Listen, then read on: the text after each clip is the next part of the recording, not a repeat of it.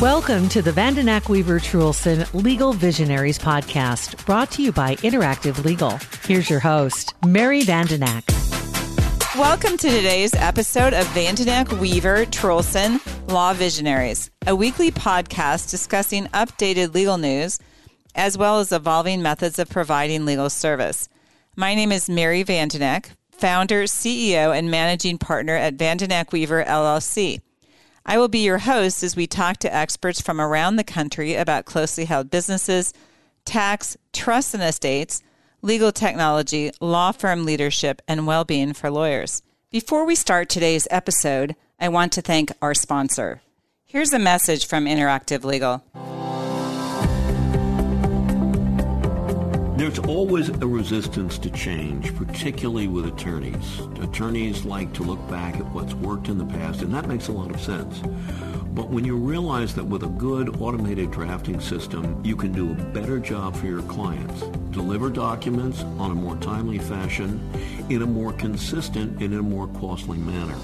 If you're not a subscriber to Interactive Legal, I urge you to go to interactivelegal.com and click on Request a Demo and you'll be contacted about having a demonstration of interactive legal for you, which can be done right over the internet.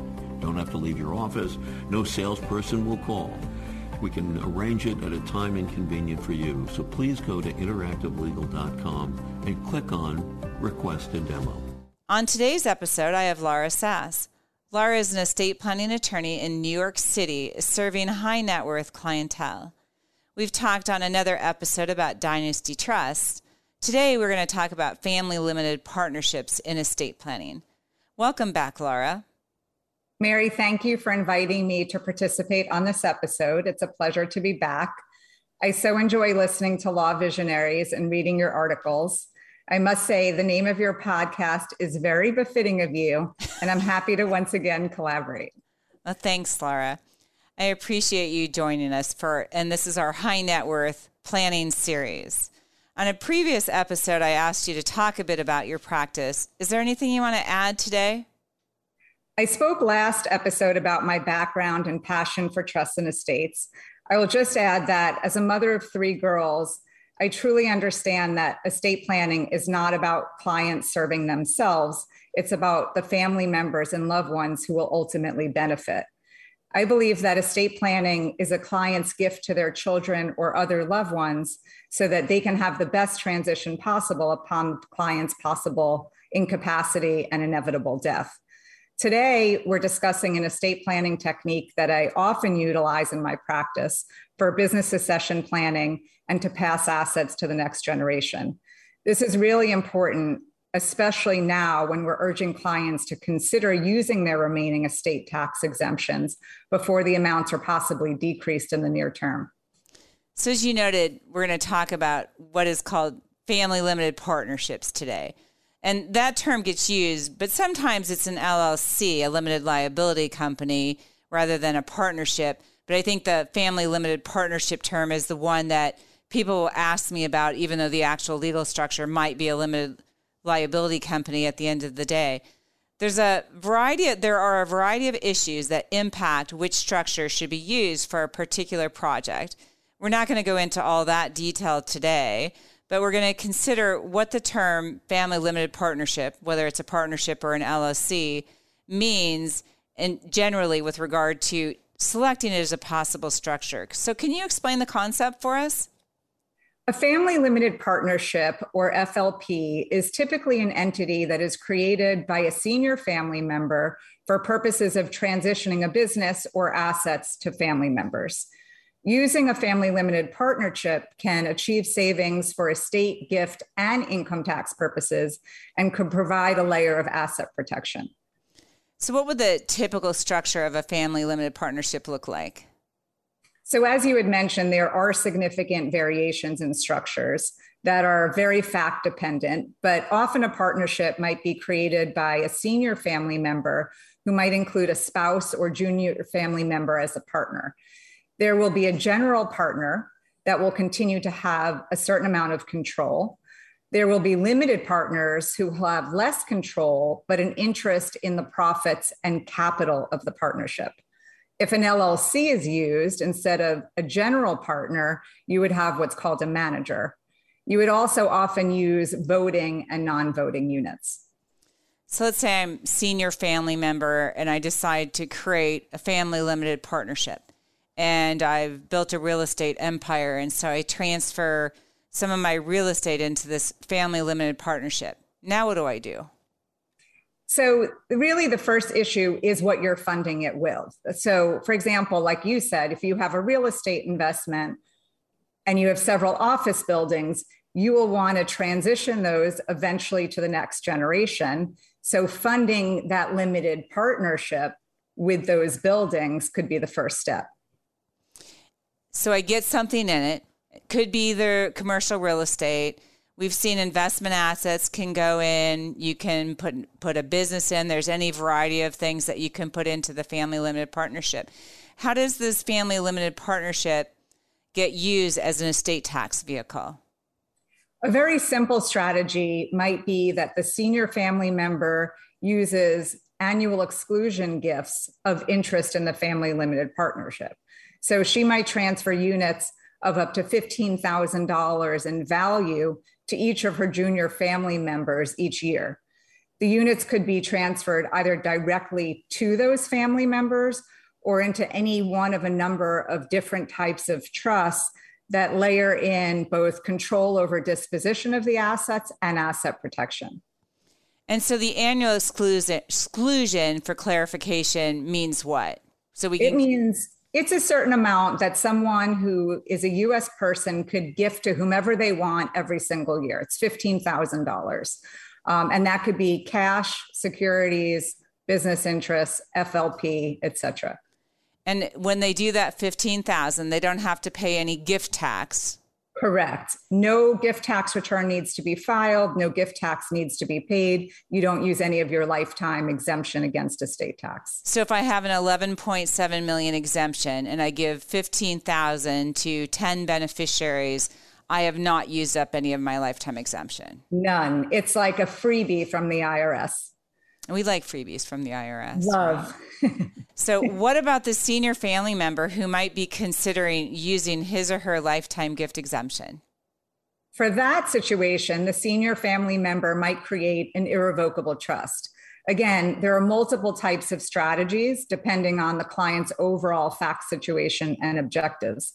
A client who is in a position to use her estate tax exemption and give away 11.7 million in assets might gift that amount to an irrevocable trust without retaining any type of access to the assets in that trust. A client who desires instead a stream of income might engage in a part sale, part gift transaction with a trust. This strategy is often considered what's called an estate tax freeze. The client essentially converts an appreciating asset into a note receivable that won't grow in value in the client's estate. We are going to take a brief break from our episode for a word from one of our sponsors, Carson Private Client. Wealth planning focuses on liquidity management and charges you a fee based on a percentage of your assets. But entrepreneurs typically invest in their business, resulting in light liquidity. That requires a unique strategy. At Carson Private Client, we provide a proactive and holistic strategy for building and protecting your wealth our mission is to alleviate the stresses and the burdens of coordinating all of those financial strategies. Carson Private Client will work with your current team of advisors to customize a strategy that manages all aspects of your life and wealth, giving you back the time to focus on what matters most. Complex needs require sophisticated solutions. Reach out to our office at 402 779 8989 to schedule your consultation. Investment advisory services offered through CWM LLC, an SEC registered investment advisor. Okay, let's continue our episode. So when a client gives cash in the amount of 11.7 million to a trust for her beneficiaries, the value of the gift is clear, right? This is 11.7 million dollars. And now we go to my real estate example and I instead transfer real estate into the family limited partnership. And then I am gifting units of this limited partnership interest, and let's say there's non voting units, there's various discounts that I can apply. So, can you explain the concept of how discounts on those partnership interests create leverage when using a family limited partnership? So, there are various types of discounts that could be applied in valuing a family limited partnership interest. Let's say that the value of the real estate inside the partnership is worth $15 million. However, the donor transfers a small percentage of non voting interests in the family limited partnership. The recipient of the interest is unlikely to be able to readily sell those interests. So you therefore get what's called a lack of marketability discount. In addition, if the recipient owns only a minority interest, there may be a minority interest discount. There may also be a control premium allocated to the voting interests.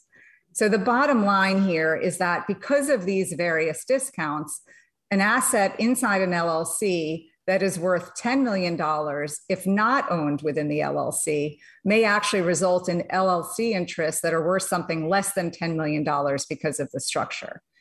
So, as an example, discounting of even up to 35% is not uncommon. This provides an immediate estate tax advantage as opposed to a gift structure that doesn't allow for this type of discounting.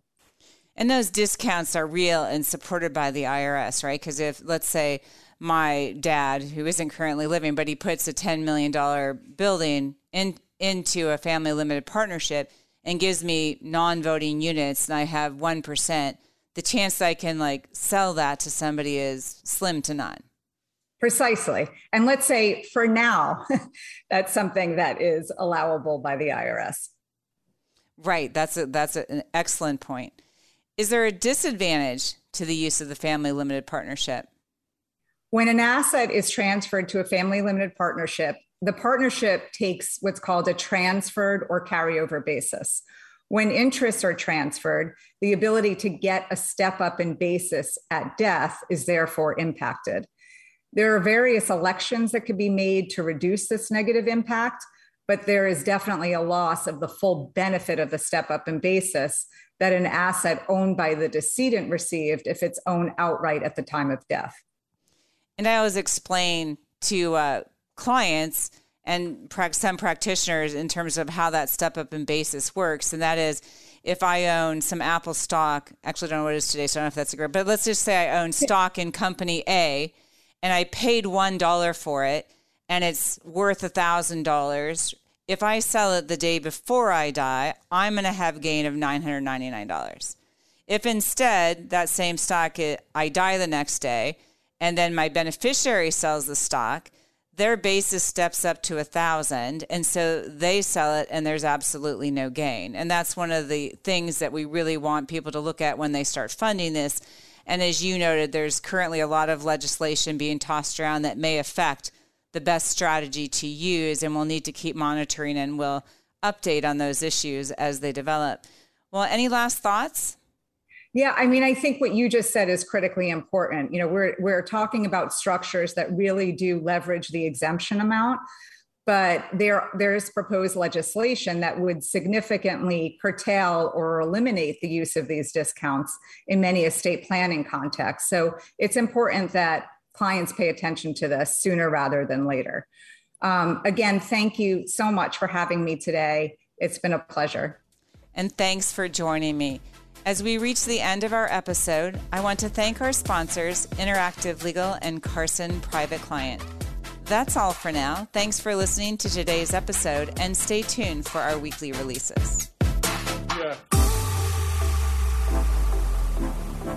Vandenack Weaver Truhlsen Legal Visionaries is made available by the firm and its attorneys for educational purposes and to provide general information, not to provide specific legal advice. Use of the Vandenack Weaver Truhlsen Legal Visionaries podcast does not create an attorney client relationship between you and the firm or any of its attorneys. The Vandenack Weaver Truhlsen Legal Visionaries podcast should not be used as a substitute for competent legal advice, and you should contact an attorney in your state about any legal needs or questions you may have.